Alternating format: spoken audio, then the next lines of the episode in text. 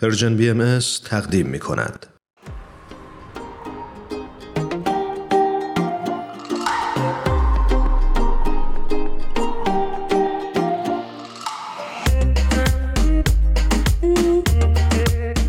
حامد فرمند عزیز باز هم ممنونیم که مهمان پادکست هفت شدی. خیلی خیلی خوش اومدی. باعث افتخار مثل همیشه. مرسی از دعوتت. قربونت. حامد جان بسیار خوشحالیم از اینکه صدات رو میشنویم. بعد از مدت ها امیدوارم که حالت خوب باشه. هر جا که هستی. خیلی خیلی ممنون. ممنون از شما. قربان تو. برای اون دست از شنونده های عزیزمون که با آقای حامد فرمند آشنا نیستند ایشون فعال حقوق کودکان و بنیانگذار مؤسسه کودکان زندانیان هستند. و ما امروز افتخار این رو داریم که در خدمتشون باشیم. حامد جان بحث امروز برنامه ما همونجور که حتما می‌دونی در رابطه با آسیب شناسی قربانیان خاموش بحرانهای اجتماعی هست. منظورم از این قربانیان خاموش کودکان هستند می‌خوام قبل از اینکه وارد این بحث بشیم لطف کنی و برامون چارچوب این بحث رو مشخص بکنی و بگی که وقتی که از بحرانهای اجتماعی و تأثیرش بر کودکان صحبت می‌کنیم دقیقا از چه اتفاقات و حوادثی حرف می‌زنیم؟ مقدمه شاید ابتدایی که بعضا من متوجه میشم تعریفش هنوز دقیق نیست برای خیلی ها این هستش که ما وقتی از کودک صحبت می‌کنیم از افراد زیر 18 سال صحبت می‌کنیم. این افرادی که هنوز تا 18 سالشون تمام بشه. در مورد بحران ها هم بحران های اجتماعی وقتی داریم صحبت می‌کنیم طبیعتا بحران های طبیعی مد نظرمون نیست. اونها رو می‌ذاریم کنار. گرچه که خودش یک مبحث بسیار مفصل و مهمی است و بعضا همونها دست با دستکاری های بشر به وجود اومدن و یا بشر درشون تاثیر داره. ولی در مورد بحران های اجتماعی بیشتر بحثمون متمرکز هست و بیشتر مد نظرمون هست به اون چیزی که مرتبط میشه با بحث تبعیض حالا تبعیض های مربوط به قومیت ها یا اتنیک ها تبعیض های مربوط به افراد دارای مذاهب یا باورهای متفاوت. و همچنین بحث به بحث توسعه نیافتگی که عمدتا توسعه نیافتگی ساختاری و سیستماتیک است و و نهایتا فقر مرتبط میشه.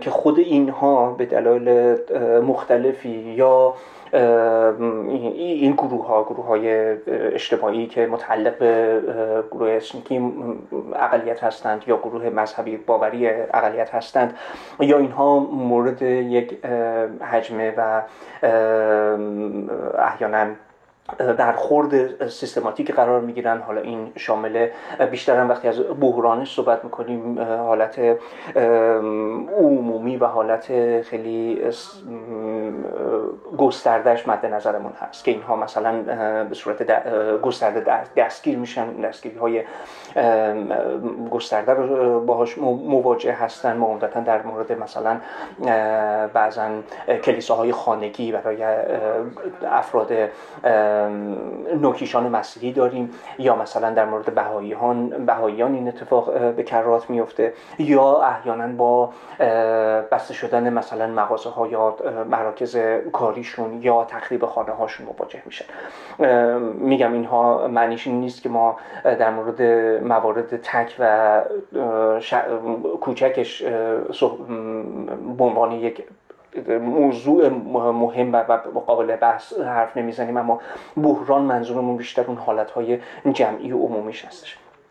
و یا شرایطی که خود این افراد به دلیل دوباره اون شرایط ساختاری و اون فشارها و تبعیضها وارد عمل میشن به این معنی که اعتراض می‌کنند یا حالا اعتصاب می‌کنند و واکنشی نشون میدن به اون شرایط که این رو مثلا ما در شرایط مختلفی در سالهای متفاوت شاهدش بودیم موارد اخیرش که شاید بیشتر توی ذهن ها مونده باشه. بعضا حتی مستند هم شده. دیماه 96 هست اعتراضات دیماه 96 اعتراضات آبان 98 و بعد تیر ماه 90 تیر ماه 1400 که عمدتا در منطقه از, از خوزستان و عرب های این منطقه شروع شد و به مناطق دیگری هم تا حدودی تسری پیدا کرد.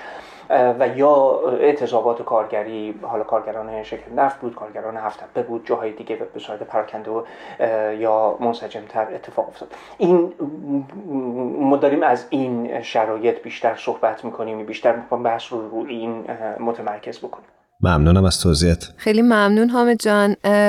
من اینجا می‌خوام بپرسم که میشه برامون توضیح بدی که معمولا واکنش روحی و رفتاری کودکانی که در دل این بحران ها هستن نسبت به فشار و آسیبی که متحمل میشن چطور هستش؟ من اگه اجازه بدین یک کمی هم زاویه حالا دوربینمون رو بالاتر ببرم و بگم که فقط کودکانی که به قول شما در دل این بحران آسیب هستند آسیب نمی‌بینن و تحت تاثیر قرار نمی‌گیرن.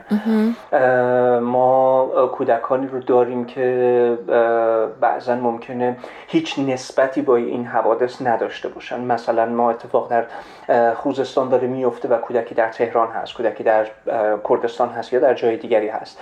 و ممکنه عرب هم نباشه و هیچ نسبتی هم به اون منطقه نداشته باشه. اما گستره اخبار در شبکه های مجازی و من ناچارم بگم که به احیانا بیتوجهی یا ناآگاهی والدین نسبت به تاثیر اخبار بر روی کودکان باعث میشه اون کودکان هم در جریان این اخبار قرار بگیرن بدون اینکه هیچ توضیحی بهشون داده بشه بدون اینکه هیچ حمایت روانی بشن و تحت تاثیرش قرار بگیرن. ممکنه کودکانی باشن که در اون منطقه نیستند اما مثلا به فرض در خوزستان داره این اتفاق میفته و فردی از اون اشیره یا صرفا فردی عرب در مثلا مشهد این نمونه واقعی است که دارم عرض می‌کنم. و به خاطر اینکه حالا یا کوچانده شده یا مهاجرت کرده باز ناچارن یا اجبارن یا احیانا به دلیل شرایط و از اون اخبار در جریان اون اخبار قرار می‌گیره و خب به دلیل نسبتش با اون افراد تحت تاثیر قرار می‌گیره یا بهاییانی که لزوما در منطقه‌ای که اون دستگیری اتفاق افتاده نیستن اما به دلیل تعلق اون جامعه تحت تاثیر قرار می‌گیره. بعد وارد اون منطقه و محدوده میشیم. ممکنه کودکانی باشن دوباره میگم مثلا در روشنکو افراد ساکنان دیگری هم در اون منطقه باشن که خانه های بهاییان تخریب میشه. اما خودشون بهایی نباشن خودشون اساسا امتیازات متعلق به جامعه شیعه مرکز رو داشته باشن. اما به دلیل اون مشاهده ترامایی که اون جامعه اون افراد تجربه کردند تحت تاثیرش قرار بگیرن یا حتی مواردی که ما شاهد مواردی که می‌دونیم بعضا کودکان لزوما خودشون شاهد هم نبودن ولی اتفاقی که در محلشون افتاده انقدر در محله راجبش صحبت شده که برای اونها تداعی شده که اونها هم اون رو دیدن یعنی اونقدر واضح تصویر سازی شده براشون. و یا حالا کودکانی که خودشون متعلق به اون جامعه باشن و این نگرانی رو داشته باشن که این به سمت اونها هم بیاد و اونها رو هم شامل بشه. بعد کودکانی که خودشون در معرض مستقیم این واقعه هستن. یعنی احیانا اطرافیانشون به خصوص والدینشون دستگیر شدن و بعد به اعتراضات که می‌رسیم ممکنه کودکانی باشن که شاهد اعتراض باشن ممکنه کودکانی باشن که فعال در اعتراض باشن خودشون شرکت کرده باشن. حالا اونها ممکنه آسیب روانی صرفا ببینن به خاطر حجم خشونتی که وارد شده ممکنه آسیب جسمی ببینن ممکنه آسیب حتی دستگیر بشن و بعضا متاسفانه کشته بشن. حالا تو هر کدوم از اینها ما حجمی از اون آسیب و فشار روانی رو می‌تونیم شاهد باشیم و متناسب با نسبت و فاصله یا حالا جغرافیایی یا نسبتی به واقعه ممکنه تاثیراتش متفاوت باشه متناسب با سن کودکان تاثیراتش متفاوت باشه متناسب با برخوردی که اطرافیان می‌کنن نسبتش متفاوت باشه. به هر حال این موضوعاتی است که کودکان رو می‌تونه حالا اصطلاحا تراماتایز بکنه. اونها رو با تراما و استراب شدید مواجه بکنه. این استراب ها می‌تونه تا دراز مدت برای کودکان باقی بمونه. باز دوباره اگر که به فرض مثلا منجر به دستگیری والدین میشه خودش منجر به یک سری از تاثیرات میشه که دوباره جداگانه باید بررسی بشه. اگر کودک میگم شاهد اون واقعه باشه تاثیرات روانی اگر خردسال باشه تا مثلا حدود 11 12 سال یک جور تاثیر می‌گذاره و می‌تونه منجر به استراب ها و استرس های سمی بشه. به این معنا که مثلا رو روند رشد مغز کودک تاثیر بگذاره. می‌تونه منجر به آثار جسمی یا سلامتی بشه مثلا به اختلال خواب منجر بشه اختلال روانی منجر بشه یا اختلال در خورد و خوراک منجر بشه شکل های مختلفی می‌تونه این تاثیرات خودش رو بروز بده حتی به اختلالات رفتاری. خیلی ممنون. حامد جان اشاره کردی به شرایط این بچه ها خوبه که اینجا به این بپردازیم که اگر ما در کنار این کودکان هستیم چه از جایگاه والدشون و چه از جایگاه دوست آشنا یا حتی اطرافیانشون. چه کاری بایستی براشون انجام بدیم که بهشون کمک بکنه راحت تر از دل این طوفان عبور بکنن؟ این توضیح مهم رو باید بدم این رو باید روشن بکنیم که ما می‌دونیم در حالت بهترین حالتش اینه که بسیار از این اتفاقات اساسا نیفته. و زمانی که چنین اتفاق میفته ما یک سیستم حمایتی از کودک رو داشته باشیم به این معنا که کودک بتونه از جنبه های مختلف روانی و درمانی برخوردار باشه و حمایت کامل رو بگیره. ولی خب وقتی این آسیب ها به صورت سیستماتیک و از جانب حکومت که موظف به حمایت از کودکان هست میفته. خب صحبت کردن از این داشتن این حمایت کامل و جامع بسیار مشکل هست و بعضا متاسفانه خندهدار و تنظامیز میشه. اما با وجود این ما می‌خوایم از اون حمایت های حد اکثری که اطرافیان می‌تونن انجام بدن صحبت بکنیم که باید بگم جزو وظایف ماست به خاطر اون مسئولیتی که در قبال کودکان داریم. نه فقط اطرافیان بلکه ما فعالان ناظران و سایر شهروندان. حالا دوباره برمیگردم به همون صحبتی که داشتم گفتم که متناسب با اینکه کودک چه نسبتی با ماجرا داره چه فاصله ای نه فقط جغرافیایی با اون اتفاق داره نوع مداخله ما هم متفاوت میشه. شاید در بسیاری از موارد دور کردن کودک از اتفاقی که افتاده نه عملی باشه نه حتی درست باشه. در بسیاری از موارد مثلا وقتی کودکی متعلق به یک جامعه اقلیت هست که به صورت سیستماتیک در معرض آسیب هست و در معرض نقض حقوق هست باید نسبت به این موضوع آگاهی داشته باشه و باید بدونه که چه حقوقی رو داره و چه حقوقی داره ازش نقض میشه. و اگر والدینش و اطرافیانش برای اون حقوق دارن تلاش می‌کنن او نسبت به اون ارزش ها و نسبت به اون تلاش آگاه باشه. اما چطور توضیح دادنش اهمیت پیدا می‌کنه؟ چقدر توضیح دادنش اهمیت پیدا می‌کنه که متناسب با سن کودک هست؟ سنین پیش دبستان شاید یک کلیتی از یک سری ارزش های کلی و بدون وارد شدن به مفاهیم انتظایی کمک کننده باشه. از سنین دبستان کم کم یک سری مفاهیم وارد گفتگوهای ما می‌تونه بشه و تو سنین نوجوانی کودک حتی می‌تونه به عنوان یک فعال فعالیت بکنه در کنار اینکه ما به عنوان والدین و اطرافیان حد اکثر شرایط ایمن رو برای فعالیت او تلاش بکنیم که فراهم بکنیم. این حد اکثر منظورم این هستش که مثلا ما بعضا شاهد هستیم که کودکان با تصاویرشون در شبکه های مجازی پخش میشه بدون اینکه توجه بشه که امنیت روانی و امنیت واقعی اونها به خاطر شرایطی که حکومت حاکم می‌کنه به خطر میفته بنابراین منظورمون نیست که کودکان حق ندارن وارد این اعتراضات بشن حق ندارن اونها صدای خودشون داشته باشن بلکه برعکس حق اونها هست اما حفاظت از اونها هم وظیفه ماست. موضوع خیلی خیلی مهم اگر حالا نخواهیم وارد جزئیات و تخصصی بشیم که خودش بحث تخصصی است که روانشناسان باید واردش بشن مددکاران اجتماعی باید واردش بشن گفتگو کردن با کودک هست موضوع این هستش که ما بدونیم که کودکان نوع واکنششون و نوع درکشون از اتفاقات با بزرگسالان متفاوت هست بنابراین اینکه یک خبری منتشر میشه و ما امکان این رو نداریم که کنترلش بکنیم و به قول من فیلترش بکنیم و در اختیار کودک قرار بدیم. نیاز داریم تا بدونیم کودک چقدر راجع به اون اتفاق می‌دونه و چه چیزی می‌دونه از کجا شنیده و ما چطور می‌تونیم به او کمک بکنیم تا منا... متوجه باشه که منابع اطلاعاتی یه صحیح کجاست و اگر احیانا از جزئیات نمی‌دونه که خب بهتره توی سنینی جزئیات خیلی سخت و ناراحت کننده به کودک منتقل نشه. ولی اگر هم می‌دونه بتونیم باهاش کمک بکنیم. اگر احساسی داره احساسش رو درک بکنیم و کمک بکنیم تا از اون عبور بکنه. به خاطر اینکه میگم مواجهه کودک نوع درک کودک با اتفاقات نسبت بزرگسال متفاوته. درک این کمک می‌کنه به ما که بنشینیم و با کودک صحبت بکنیم و کمک بکنیم تا از این مرحله عبور بکنه.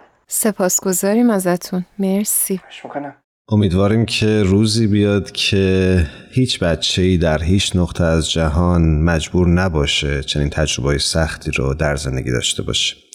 بازم ازت ممنونم حامد فرمند عزیز که مثل همیشه لطف داشتی به پادکست هفت. میهمان این برنامه شدی. البته می‌خوام بگم اینجا مهمان نیستی صاحب خونه ای و ممنونم که هر از گاهی به ما سر می‌زنی. مخلصم. مرسی مرسی. ممنون از هر دوی شما. حامد جان نمی‌دونم خاطرتون باشه یا نه ولی ما در این قسمت از برنامه از مهمانان یا صابخونه های محترم درخواست می‌کنیم که یک ترانه ای رو تقدیم بکنن به شنونده های خوبمون. چه کار سختی. شما چه ترانه ای رو آماده کردین؟ من معمولا با چیز میرم سراغ حالا ترانه یا موسیقی هایی که گوش میدم با حس اون لحظه و عمدتا هم از پیدا کردن اسم ترانه یا حتی بعضا با شرمندگی از اسم خواننده ها هم عاجز میشم.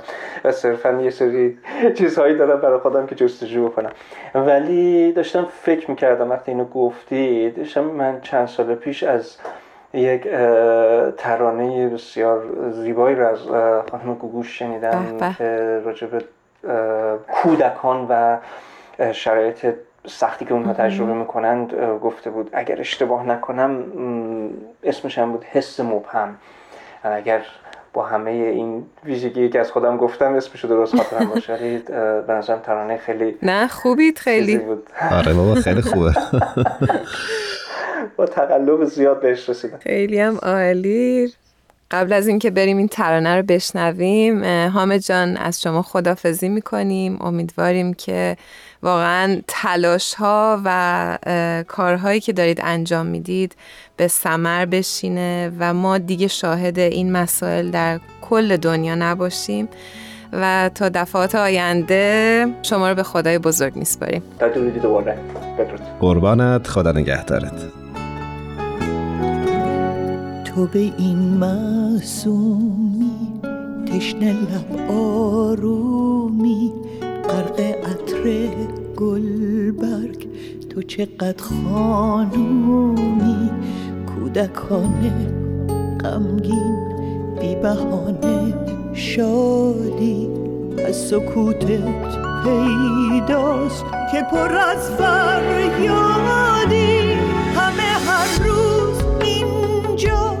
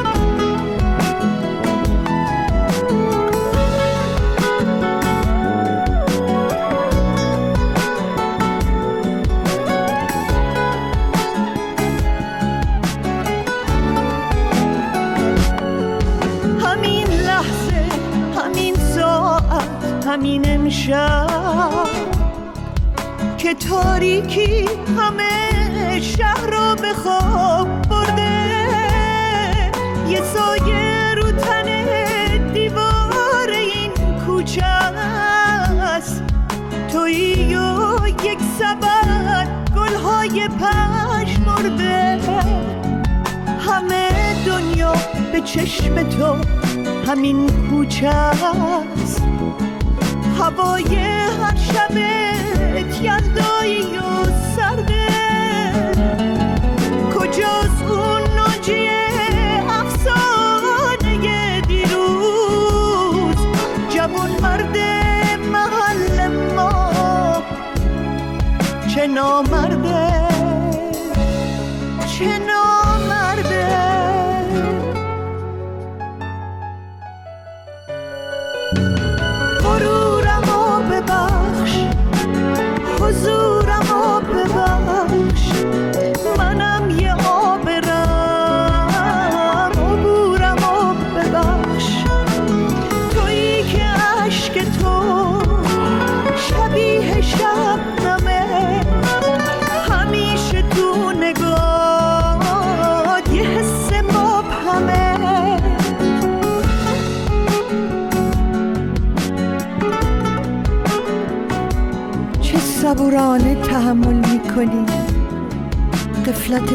بیرحم ما رو دخترک. ما داریم گلات و آتیش می‌زنیم.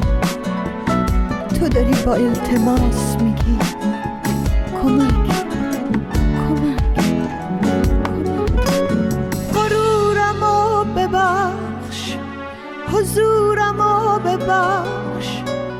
منم یه آبرم عبورم و ببخش.